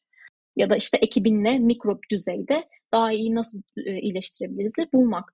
Biz mesela e, şey yapmaya çalışıyoruz. Her epik sonunda ya da yani şöyle söyleyeyim her e, geliştirdiğimiz özellik sonunda e, neyi iyi yaptık, e, neyi daha iyi yaptıysak nasıl sürdürebiliriz bunu? Ya da neyi kötü yaptık, yani neyi e, neyi işte düşünmemiz gerekir ya da neyi artık burada durdurmalıyız yani son vermeliyiz gibi. Retro böyle yapıyorsunuz. Bir çıktı. Aynen retro yapıyoruz aslında. Bunu çıkarıyoruz ve hani buradan işte e, bir takım öğrenimlerimiz oluyor. Ya ben şunu şu yüzden sordum çünkü ben bazen bakıyorum şimdi e, bizim e, şirketin kurucusu developer olduğundan developerlar böyle çok özgürlüğünü yaşayabiliyormuş gibi geliyor bana şirkette. Çok az toplantı var falan böyle. Ee, ama e, öteki yandan ben mesela işte stand-up notlarında şeye bakıyorum yazılım işte tasarımcılar gün o gün ne yapacaklar ya da daha önceki gün ne yapmışlar? Sürekli meeting meeting meeting meeting meeting. Ya diyorum yani hani ben de böyle olsa ben istifa etmiştim muhtemelen. O kadar çok meeting var ki ben işi nasıl ne zaman yapacağım? Ki önceki şirkette de bende çok fazla meeting vardı. Sürekli retrolar oluyor bir şeyler oluyor falan. Ben çok böyle nasıl diyeyim geriliyordum yani. İş yapacak şeye fokus zamanım evet. olmuyordu ki evet. e, her ne kadar bazı zamanlarda işte yazılımcılık da aslında bir nevi kreatif şey gerektirse de aslında tasarımcının tamamı aslında yapılan işin tamamı bir evet. kreatif süreç gerekiyor. Dolayısıyla hı hı. dolayısıyla senin daha çok böyle zamana rahat evet. düşünebildiğin zaman ihtiyacın oluyor. Aslında evet. o yüzden sormuştum. Hı hı. Yani e, kreatif süreç derken bu arada sadece estetik açıdan baktığımız bir kreatif süreç değil bu. Kesinlikle. Özgür e, düşünceyi sağlayabilecek bir zaman aralığından bahsediyorum. Yani özgür düşünce derken aslında sizin orada evet bir e, işte feature geliştiriyorsunuz. Hani feature geliştirdiğiniz bir alan var. Hani en fazla kap- kapasitesini de biliyorsunuz. Yani çözümün ne olacağını kestirebiliyorsunuz ama farklı yerden tutmaya da ihtiyaç var. Çünkü o zaman yani aslında şey demek istiyorum. Saçmalayabilirsin. O saçmalama ihti- zamanla ihtiyacın var ki sen o e, noktada çünkü farklı bir şey yakalayabiliyorsun. Bunu her zaman evet şansımız olmuyor ne yazık ki ya da bu süreç zaten her iş için de geçerli olmayabilir ayrıyeten. Ama e, bunu yapmadığın zaman da ya da bu zaman olmadığı durumlarda şey oluyor. Bunu çok sık yaşıyorum ama e, işte özellik belki tasarım süreci bitti, development'ta şu an. E, şöyle bir geriye dönüp bakıyorum falan. Ya şunu şöyle yapsaydık ya da şunu şöyle yapabilir miydik falan. E, bu e, duruma düşüyorsun. Ha, hadi bu biraz hani benim biraz mükemmeliyetçi olduğumdan ötürü de kaynaklanıyor. Bu işin farklı bir boyutu yani tasarımcı olarak mükemmeliyetçi olmak ayrı bir konuşma e, başlığı ama e, belki de kendimize yeterince vakit ayırmıyoruz ya da bu e, sürecin bir parçası olarak görememek ya da vakiti ayıramamak istemeden bunları doğurabiliyor. Ben genelde açık oluyorum o tarz isteklere ya tasarımcı son anda gelip ya Mert şurayı şöyle yapsak olur mu diye. Ben de hani hakikaten bakıyorum çok mantıklı geliyor yani hakikaten kullanıcı deneyimi açısından. O zaman neden olmasın yani taş atıp kolum mu yorulacak araya sıkıştırıp e, bir şekilde yapıyorum. Yani onu diyecek noktalar var ama bazen de olmuyor gerçekten. Aynen. Ya bazı developerlar tasarımcının kasa, tasarımcının kararına kalmış bir şey. Ha belki çok yani komponent değişikliğidir, bir stil değişikliğidir. Hani e, geriye kalan sistemi etkilemeyen bir şeydir. Okey. Hani düşünülebilir ya da eforu olmayan bir şeydir gerçekten ya da değiştirmeyecek bir şeydir. Ama tasarımcı kişisi orada şuna karar vermeli ya da onu öngörebilmeli. İşte sistemin diğer noktalarına dokunuyor mu bu? Yani özellikle işte mimari olarak baktığında yani aslında akışı, flow orada önemliyse bir öyle bir değişiklikse ona iyi karar vermesi lazım ki sonradan olacak e, sonuçlar olumsuz şekilde de ilerleyebilir. Ya da belki sana orada onu daha iyi düşünmüşsündür ama önceden düşündüğün bir modülle alakalı verdiğin kararla çelişiyordur belki sonradan verdiğin karar. Doğru. Bunu bunu iyi nokta iyi noktalamak lazım. Bazı developer'lar bazen şey de diyor, şikâyetçi oluyorlar retrolarda. Ya, işte, tasarım bitmiş, tekrardan tasarım değiştiriliyor falan gibisinden şeyler de oluyor. Ya, duymamış değilim yani. Ya, orada da aslında tasarımcı kendini biraz durdurması gerekiyor gerçekten. Ona bakarsan her zaman, hani, daha iyisi olsun isteriz. Hani, şeydir ya, çok tipiktir, işte, bir akşam tasarım çalışacağım ama bir sonraki sabah onu beğenmem. Hani, bu çok olası yani sonuçta o şey subjektif bir şey tasarım baktığın zaman. Ama hani tabii ki de ürün tasarladığın zaman bu subjektifler subjektiflikten çıkmış oluyor. Sonuçta belirli bir teknik özellikler doğrultusunda ya da belirli tek, e, tasarım sistemi doğrultusunda zaten çıktı veriyorsunuz ama e, orada bireysel değil hani şirket ya da işte ekip prensiplerine göre orada ürünü geliştiriyorsunuz aslında. Hı hı. Bu arada kreatif süreçten bahsederken aklıma şey geldi aslında orada dediğin gibi sadece güzellik şu renk nasıl olur bu renk olur değil sen hı hı. kreatif süreçte aslında bir nevi kendine o e, Kobe amcanın e, yerine koyuyorsun yani bu Kobe amca nasıl düşünür diye. E, evet. Kreatif süreç aslında o, biraz da onu içeriyor. Belki çoğunlukla onu içeriyor. E, benim e, belki yavaştan sona gelirken merak ettiğim şeyler e, sen bu kreatif süreçte e, ne tarz araçlar kullanıyorsun? Figma'dan bahsettim mesela. Hı hı. Ya bizim ana tool'umuz paraşütte Figma. Ee, yani biz işte ya özellikle ben zaten e, şunu yapmaya çalışıyorum. Biz e, dosya biçimlendirmemiz de genelde işte issue type olarak hani açıyoruz. Yani şey işte özellikle ismi neyse ya da işte biz Jada kullanıyoruz. Jada o ne adla açılmışsa o yönde işte bir e, sistem oluşturmaya çalışıyoruz. İşte o dosya içerisinde işte e, bunun handoff dokümantasyon tarafı, işte tasarımların ya da komponentlerin çalıştırdığı ayrı bir sayfa olarak ya da işte e, keşif aşamasında çizilen taslaklar yap, ya da yapılan işte wireframe diyeyim onlar ya da e, flowchart'ın kendisi e, bizim e, end to end hani tool'umuz Figma. Prototip olarak da aslında Figma'yı kullanıyoruz. E, bir işte şey konusunda bize çok yardımcı olamıyor Figma. Ee, dediğim gibi SaaS ürünüyüz. Sürekli inputlarla karşılaşılan bir alan. Yani evet. kullanıcının direkt müdahale etmesi gereken ya da onun oluşturması gereken, sizin çok müdahale edemediğiniz e, akışlara sahip sonuçta hani çoğu SaaS ürünü gibi. Bu yüzden hani inter, text interaksiyonu olmadığı için hani e, interaktif text input gibi bir e, sağlayıcısı olmadığı için henüz Figma'nın e, ondan çok faydalanamıyoruz. E, o yüzden ama Figma diyebilirim. Ee, bununla birlikte aslında hani research olarak as şöyle diyebilirim. Ee, dediğim gibi bizim e, talepte bulunan kullanıcılarımız oluyor. Ya da işte NPS e, NPS e, skorlamasına dahil olan kullanıcılar falan oluyor.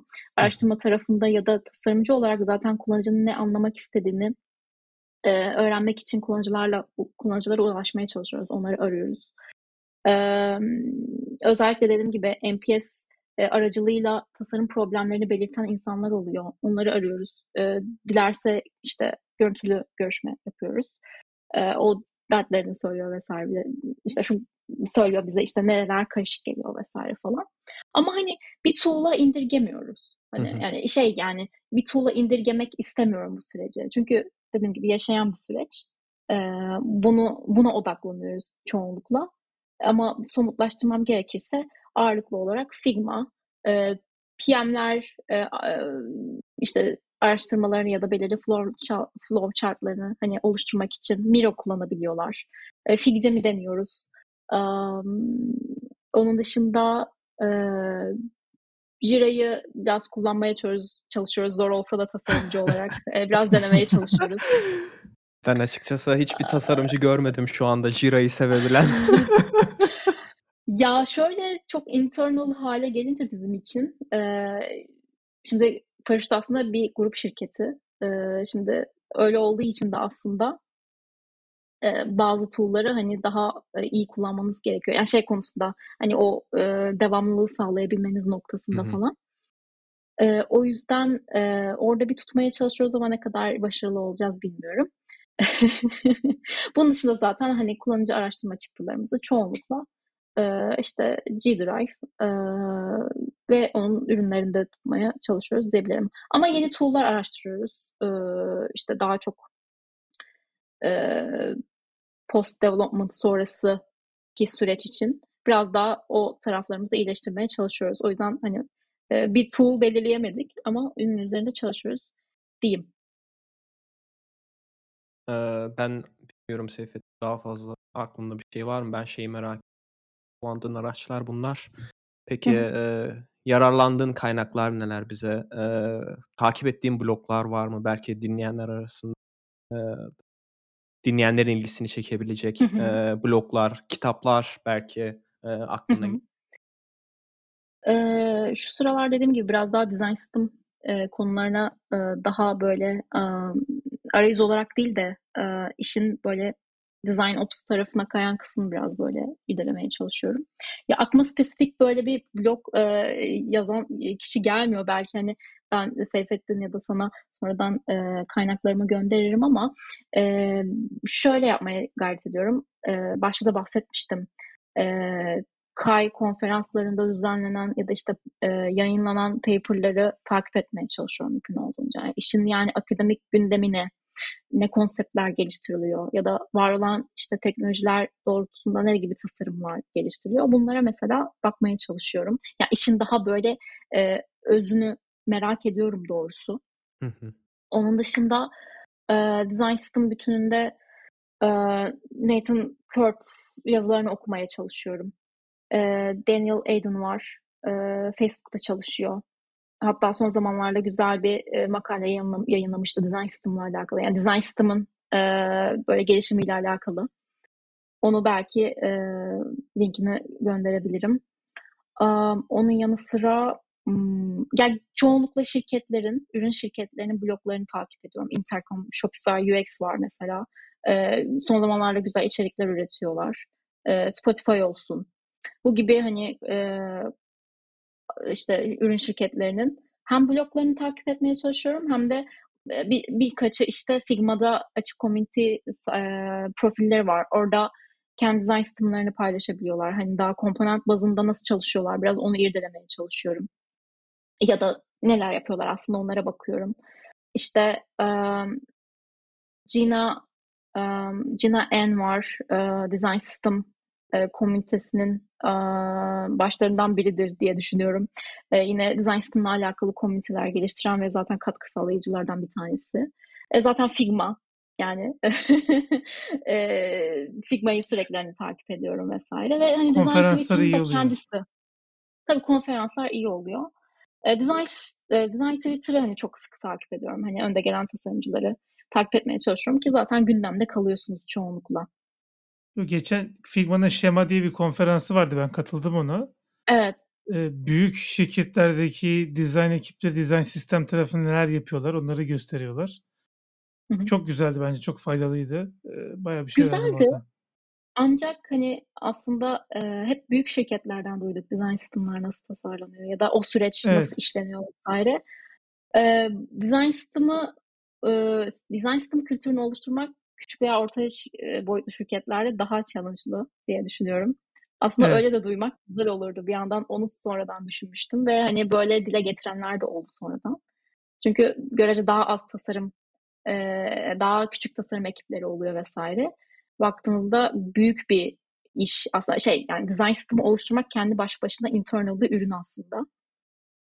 E, ve bu da hani daha zorlayıcı kılıyor işte. Bir de onu adapte et, etmesi Tabii, var. Patronu ikna E, etmek tabii zor. adapt tabii. Yani orada değeriniz ne olacak? Hani e, yani nasıl, nasıl diyeyim? E, değeriniz ne olacak? Hani e, onu hazırlanmanız gerekiyor. Zaten hali hazırda mesela e, bir ek rolünüz var şirket içerisinde. E, ve işte e, şu anki çalışanlar ve gelecekte gelecek çalışanlara nasıl işte bir ürün tasarlayabilirim? Hem kendiniz hem de ekip için hı. tasarladığınız bir orga As- şey yani organizasyon. Aslında çok uzun dönemli bir iş yani genelde şirket Çok. yöneticileri genelde kısa Çok, dönemli hedefler evet. belirliyor. Design sistemi Evet. aslında uzun soluklu bir şey. Oturttuğun zaman aslında e, hem yazılımcının hem tasarımcının işini inanılmaz kolaylaştıran bir şey. Ben şu anda Figma'ya tasarımı açıyorum. hı. Bana orada diyor ki şu font ya şu aslında style kullanıldı. Ben gidip sadece style name'in aynısını React işte komponent var zaten. Komponent diyorum ki bu style diyorum bitti. Yani ben işte bu font size kaç pikselmiş, işte bold muymuş, e, işte e, hangi font family kullanılıyormuş, şeyi işte renkler mesela renk kodu falan benim umurumda değil. Yani hepsi. Figma şeyinde zaten o design sistemi olunca e, çok rahat bir şekilde yapabiliyorsun. Ben o zaman hiç düşünmüyorum yani. Bayağı bildiğin copy paste gibi bir şey oluyor. Yani Figma'dan alıp şey yapıp React komponentlerini kullanarak çok rahat bir şekilde UI yaratabiliyorum. Ben şimdi Seyfettin şeyi fark ettim bizim dizayn sistemle ilgili bir bölüm yapmamız artık bir fa- farz olmuş gibi geldi bana. Tabii. Ee, muhtemelen e, onunla ilgili bir bölüm yaparız. Ee, ama bu bölümün e, yavaştan sonuna geldik. Bilmiyorum senin son olarak sormak istediğin bir şey var mı Seyfettin? Yoksa Yok. e, Kapanış ben yapabiliriz. Ağzına sağlık yavaştan Feyza. Tabii teşekkür ederim Feyza'ya. aynen Ben önce teşekkür ederim. Çok keyifli oldu. Aynen ben de çok keyif aldım. Çok şey öğrendim özellikle bu e, e, sempozyumdan bahsettin. Ben o tarafı, o bu akademik tarafını aslında hiç bilmiyordum. E, e, design tarafının. E, benim için yeni bir şey oldu. Zaten aslında e, benim konuk davet etme nedenim de bu. Yeni şeyler öğrenim diye. E, çok fazla şey öğrendim senden. Çok teşekkürler. Ben teşekkür ederim. Ee, bununla alakalı yani Kay'la alakalı küçük bir şey söyleyeyim. Ee, Kay 2022 büyük bir ihtimal hani başvurular hani ocağın ortasında bitiyor. Hani bu hani öğrenci olup da tasarım öğren- öğrencisi olup da hani belki katılmak isteyen olur ee, diyeceğim ama hani bu sene için biraz geç. Ama 2023 için hani e, bence hazırlıklı olun. Çünkü güzel ve öğretici bir süreç. Peki o zaman e, Farklı Düşünün 28. bölümünde e, Feyza Okumuş ile e, kullanıcı deneyim tasarımından konuştuk. Kendisinin e, kariyerini konuştuk. Kendisi nasıl e, ilk e, işine başladı, bununla ilgili deneyimlerini paylaştı ve e, aslında tasarım süreciyle ilgili birçok farklı konudan konuştuk. Daha aslında konuşacak çok konumuz vardı ama e, belki tekrardan Feyza'yı alırız. Tekrardan e, böyle uzun uzun konuşuruz. Ee, tekrardan e, ben geldiğin için teşekkür ediyorum. Ee, bir sonraki bölümde e, görüşmek üzere. Hoşçakalın.